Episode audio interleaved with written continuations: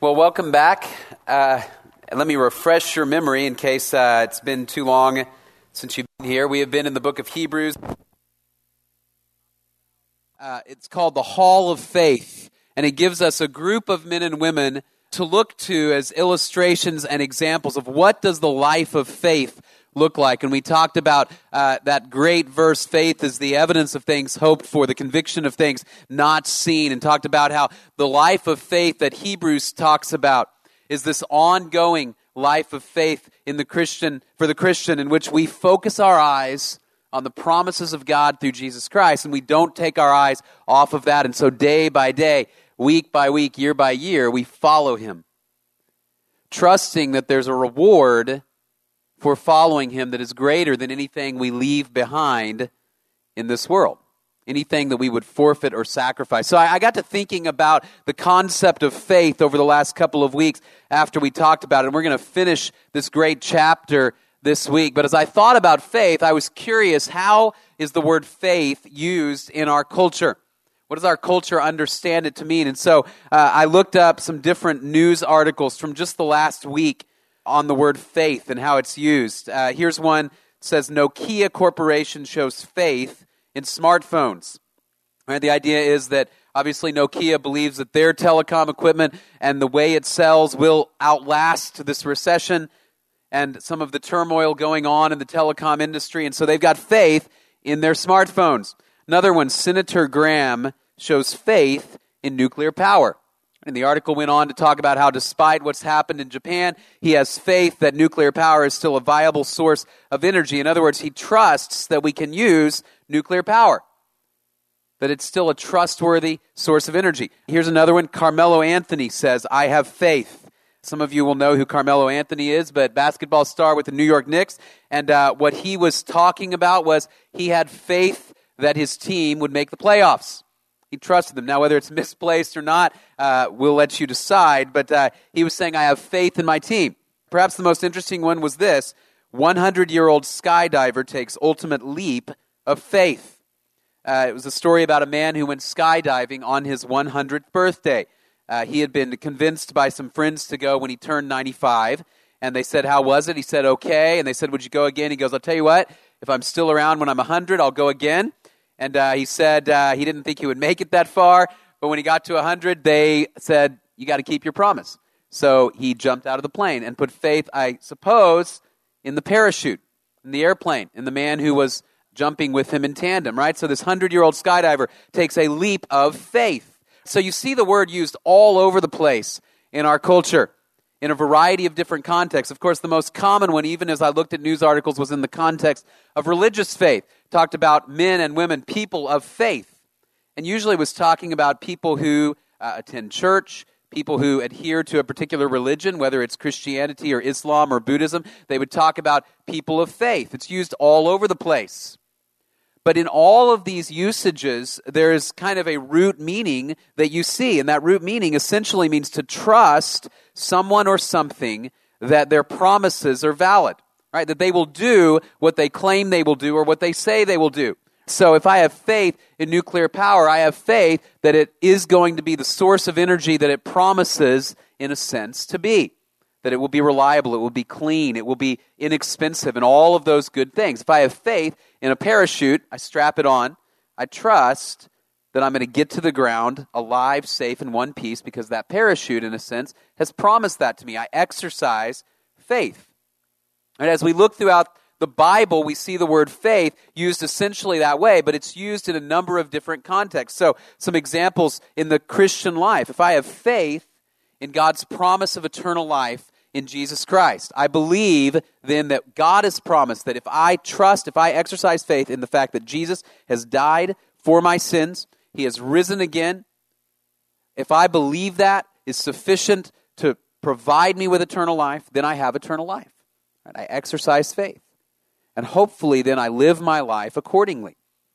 I don't try to earn my salvation. I don't try to work my way to heaven, but I trust, I act and live according to the faith that I hold.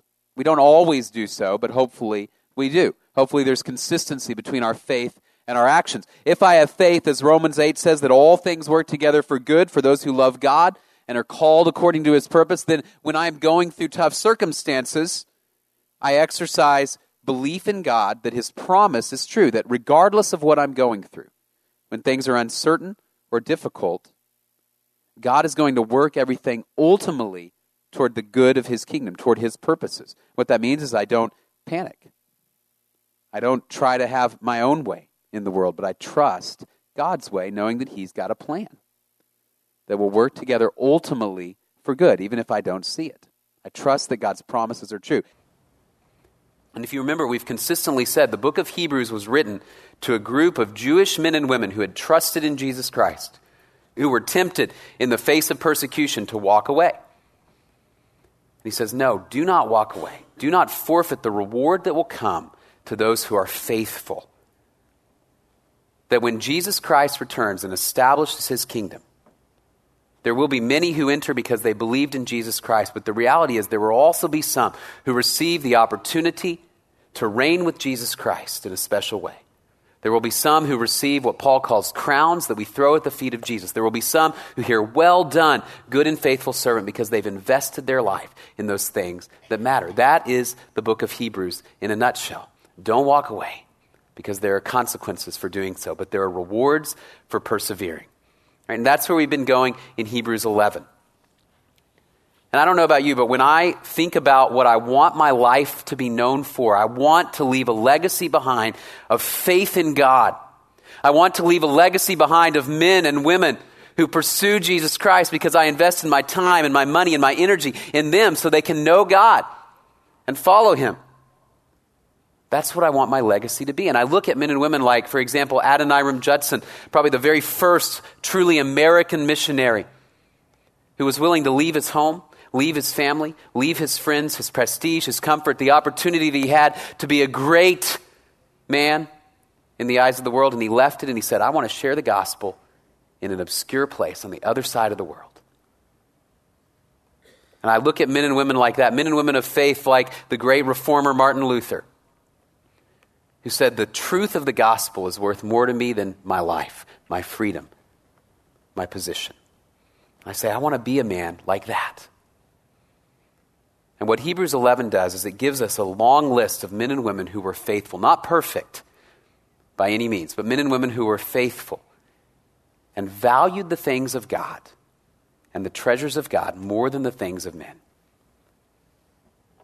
And what he's going to show us is some ways in which we can approach our life with faithfulness so that at the end of our life we can look back and we say, you know, my legacy is not millions of dollars in the bank, maybe. My legacy is not that people remember me for a song. My legacy is not that people remember me for a great personality, but they remember me if they remember me. Because I left a legacy of men and women behind who know Jesus Christ. Because I invest in my life in the things of the kingdom. How can we do that? All right, let's look at Hebrews 11. First thing that we see is this faith filled people are not yet at home. Verse 13.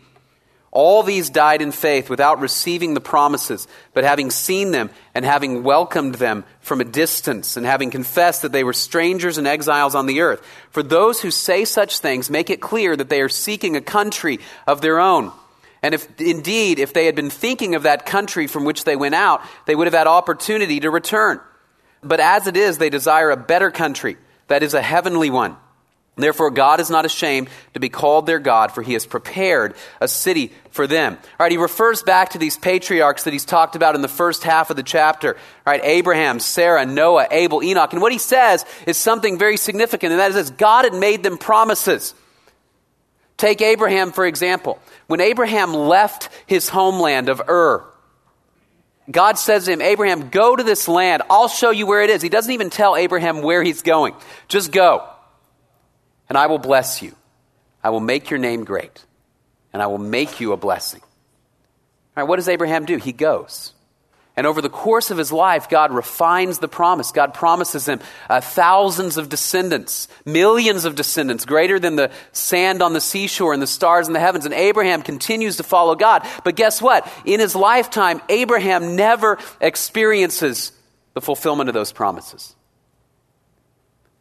In fact, before he even has a son who can be his heir. You know how old he is 100 years old. And he waits most of his life to even see the beginning of those promises, and it's never fulfilled completely in his lifetime. But it says, you know what? Abraham recognizes that now he is not at home.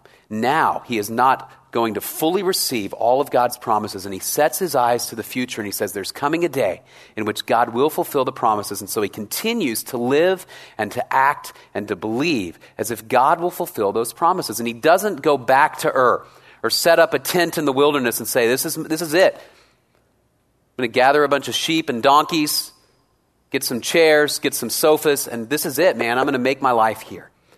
Instead, Abraham spends most of his life wandering around awaiting the fulfillment of God's promises because he believed that the future fulfillment of those promises and the home God had promised him and his people was greater than any home he could set up now. And the point is this your home, my home, it's not here. You're going to go home after this talk, probably. You sit down on your sofa, maybe you'll study, maybe you'll turn on the television, you're going to kick back and you're going to relax. And there's a certain attitude that we take when we get into our homes, one of rest and one of peace, that we don't take when we're elsewhere, right? If you come over to my house and I say, hey, make yourself at home, what do I mean? Well, sit down on the sofa, maybe kick off your shoes. You can go get some, uh, something to drink from the fridge, maybe a snack, watch TV. Now, what do I not mean? I don't mean go try on my clothes? I don't mean you can use my toothbrush. You can sleep in my bed. There are certain ways that I act in my home and you act in your home that you don't act when you're not at home. I was reminded of a friend of mine who invited uh, some people to stay with him one weekend, some friends, and uh, before he went to bed, he said, You know, make yourself at home. Uh, whatever you want to eat, that's fine. And so he went on to bed and he woke up in the morning and they were eating breakfast. And in that moment, he realized that they had eaten an entire box of his favorite cereal. And he, he, was, he was stunned. And, and in his mind, he thought, What did I say that made them think this behavior was okay? Oh, I told them make themselves at home. And there they are, they're at home. That wasn't his idea of make yourself at home. We act differently when we are in our home, perhaps, than someone else's home. And all this is saying is this here is not our home. You can build a great big house here, the most comfortable house you'll ever have, that anybody will ever have. And it's not your home. You can settle in and you can have your circle of friends. You can have your healthy family. You can have everything that you're dreaming of right now as you walk through college and you can invest all your resources and all your time and all your energy into building a place for yourself, only to realize you've invested in a home that is not eternal. And I think for some of us, we're so tempted to cling to the things of this earth and the homes of this earth because we don't continue to realize, like Abraham did, we're strangers here. We're foreigners here. A Christian, a believer in Jesus Christ, is not at home on his own soil and he's not at home on someone else's. He's at home in the kingdom that God is going to bring in Jesus Christ, the city that will one day come down from heaven, as Revelation 21 describes. And we will live in that city. And so, what we do is we orient our minds and our hearts and our actions toward that home and we invest in it. This past week, as I thought about this passage, I thought about some of our friends who came from this group who are overseas telling others about Jesus in unfamiliar cultures. And so I sent a few of them an email and I said, Tell me a little bit about what you think of when you think of this concept of home. And as you read Hebrews 11, how does it speak to you? Because you left your home to go to an unfamiliar place to share Jesus with people who did not know you, people who do not relate to your culture, and you left your home to do that. How do you think about home? And here's just, I'm going to share a couple of these things that they wrote. One girl says this. I would say what motivated me to leave the comforts of home in America was to reach people with the gospel.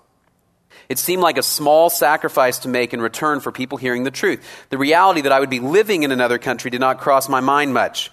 It was more difficult leaving people I loved. She says, "Ha ha! I was hit with the reality of being a stranger almost instantly. I couldn't speak the language. My blonde hair and light skin made me stick out tremendously, and day to day life was very different than the easiness and yumminess of my home. Being in this environment where I don't feel 100% comfortable every day reminds me that we are all strangers on this earth. We are waiting for that day when we will be where we were created to be, completely restored and in His presence. It doesn't matter if I'm driving my car in Texas or buying vegetables at a market in Africa, I'm still in this earthly body. I'm still waiting to be completely satisfied. I'm still not home. Another friend says this According to Scripture, I am an ambassador for Christ here on earth, to be a reflection of Christ. So why not take time to reflect Christ in a place where not many people are? Yes, it's true that there are times of missing home in the States, missing friends and family, but I will see them again. We will be together for eternity in heaven. Spending time sharing with people who do not have the truth is worth it. Having more of an eternal perspective has allowed me to see that life now is not how it should be, and one day it will be. When we are resurrected and with Christ, then we will be home.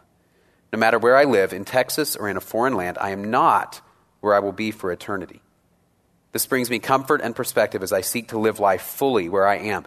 I think too often we think we deserve to live the comfortable life away from suffering or hardship, but this is not what we are promised now.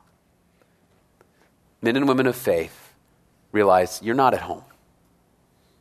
no matter how good a home you can build here, it will never satisfy like investing in the home that God will provide for those who are faithful. Secondly, faith filled people trust God's promises in times of uncertainty. They trust God during uncertainty. Look at verses 17 to 22. By faith, Abraham, when he was tested, offered up Isaac. And he who had received the promises was offering up his only begotten son. It was he to whom it was said, In Isaac your descendants shall be called. He considered that God is able to raise people even from the dead, from which he also received him back as a type. By faith, Isaac blessed Jacob and Esau, even regarding things to come. By faith, Jacob, as he was dying, blessed each of the sons of Joseph and worshiped, leaning on the top of his staff. By faith, Joseph, when he was dying, made mention of the exodus of the sons of Israel and gave orders concerning his bones. All right, think about Abraham for just a second again. I mentioned he was 100 years old when he finally gets this son of promise. You know when God first gave the promise to Abraham? When he was 75 says, Leave your home. I'm going to give you descendants. I'm going to bless you. 25 years, Abraham and Sarah wait. Abraham and Sarah experience barrenness, which isn't surprising for a man of 75 and a woman of 65. Abraham and Sarah wait. And then when he's 100 years old, he has this child. When the child is about probably 13, 14 years old, now Abraham is extremely old. God says, All right, Abraham, take the son, go up to Mount Moriah, and kill him. Can you imagine? 40 years after this promise is made, Abraham's been waiting for it for a large portion of his life. Finally has this beloved son, and God says, Sacrifice him to me.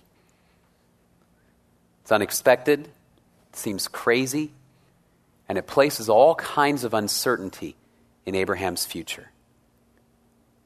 God, this is the child of promise.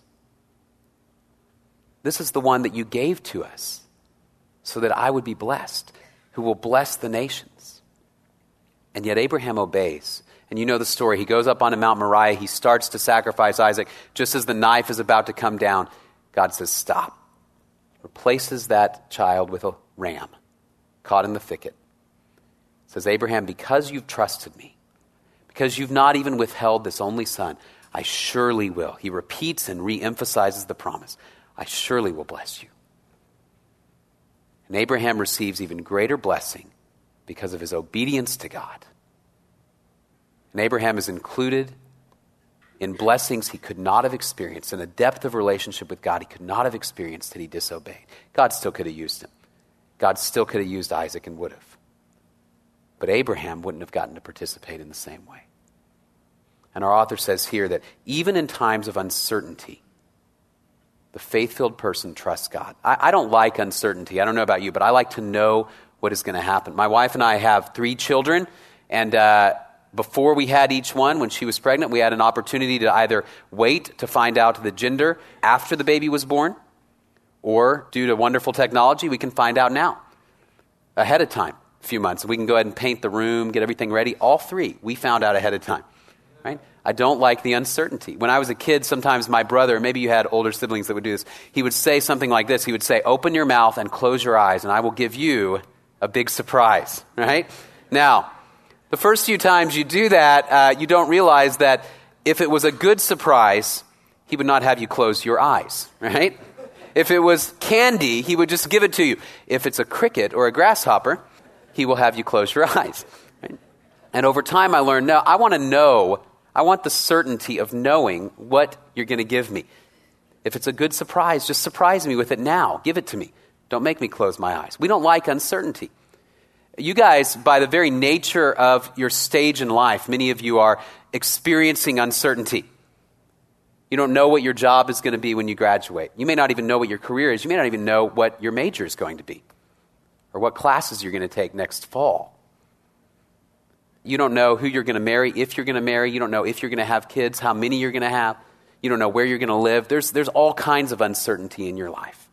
And the question is in the midst of that uncertainty, I can do, I can do one of two things. I can either say, what I need to do is begin to control my life, take control of it, and I will plan everything down to the T so that I don't have to rely upon God. And so I'm going to make sure I know where everything is going every minute. And if things start to get out of my control, I'm going to panic.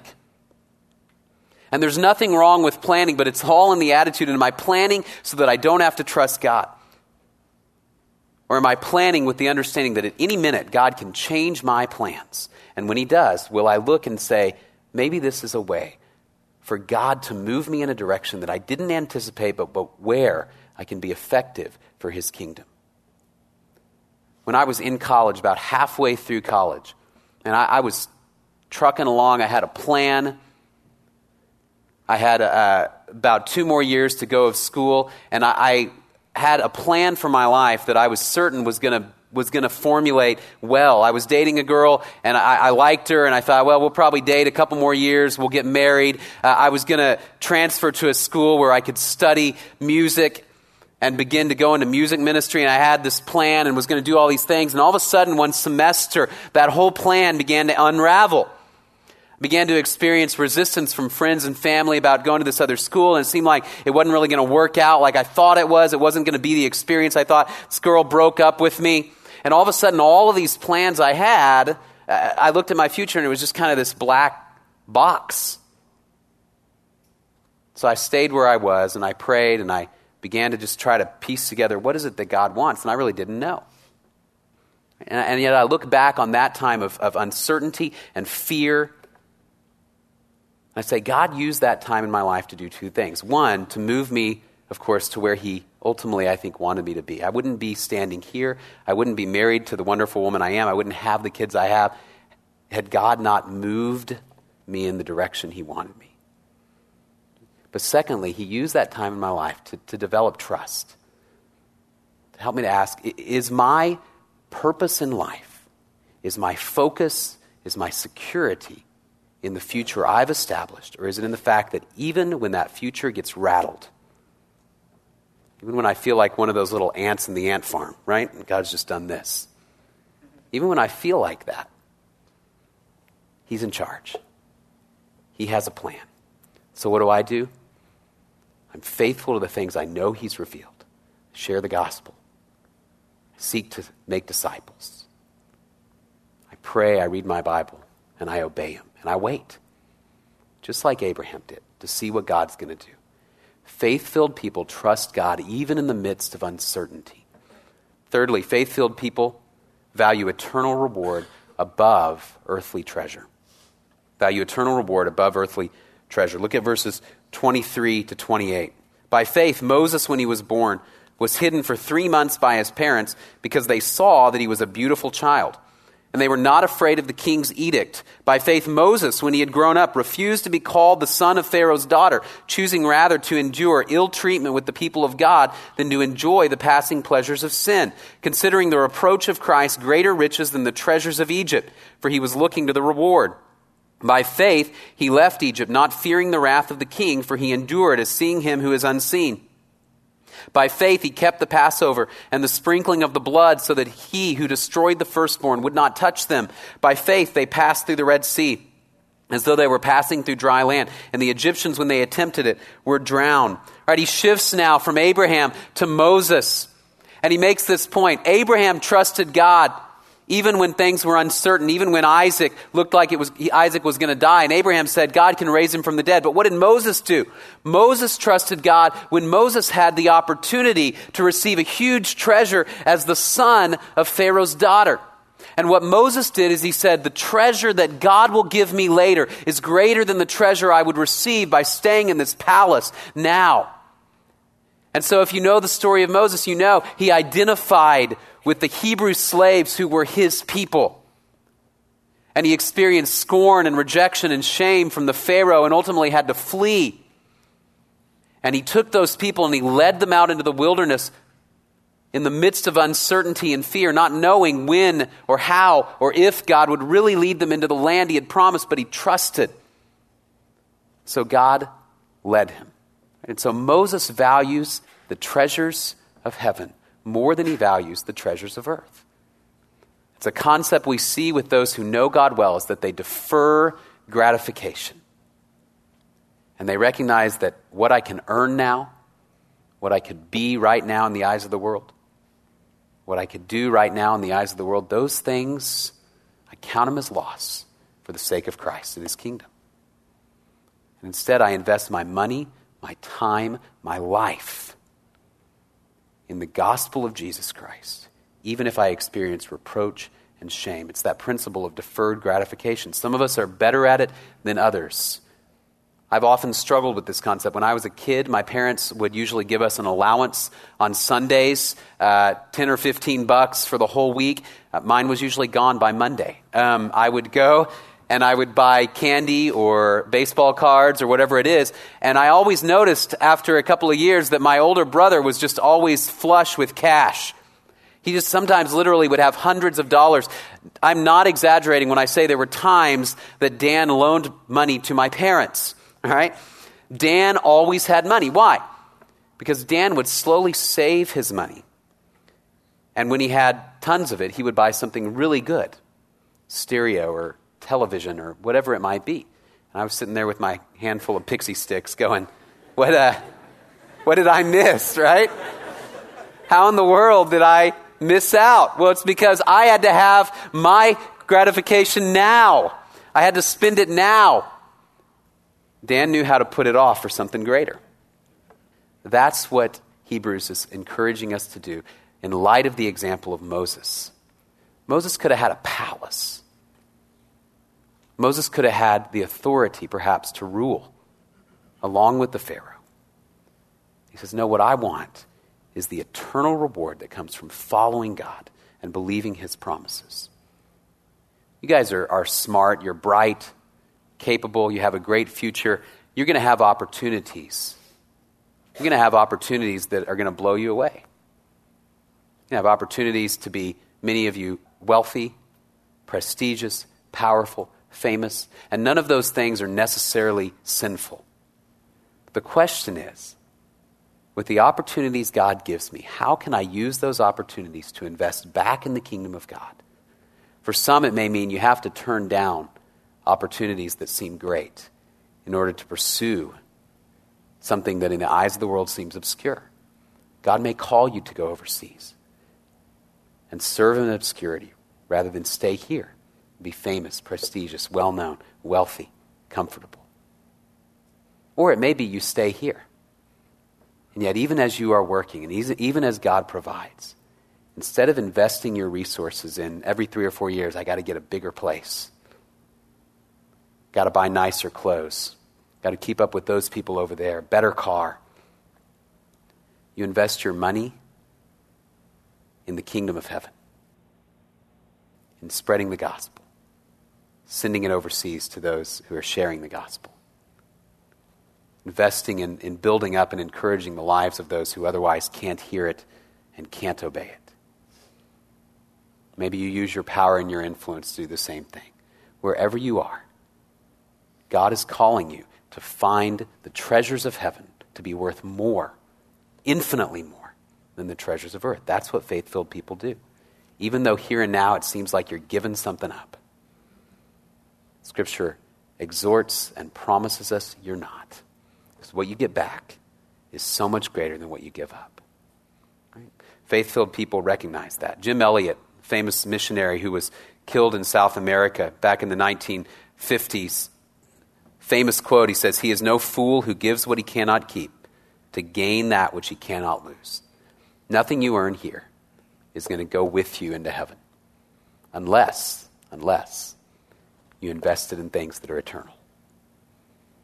You invested in men and women who will worship with you. Otherwise, you're going to go to the grave. Someone else will buy that house. Car will end up in the rust heap. Those clothes will get eaten by moths. Unless you invested in things that will last. Faithful people value eternal reward above earthly pleasure. And then finally, they know that God's story isn't done yet. Look at verses 32 to 40. What more shall I say?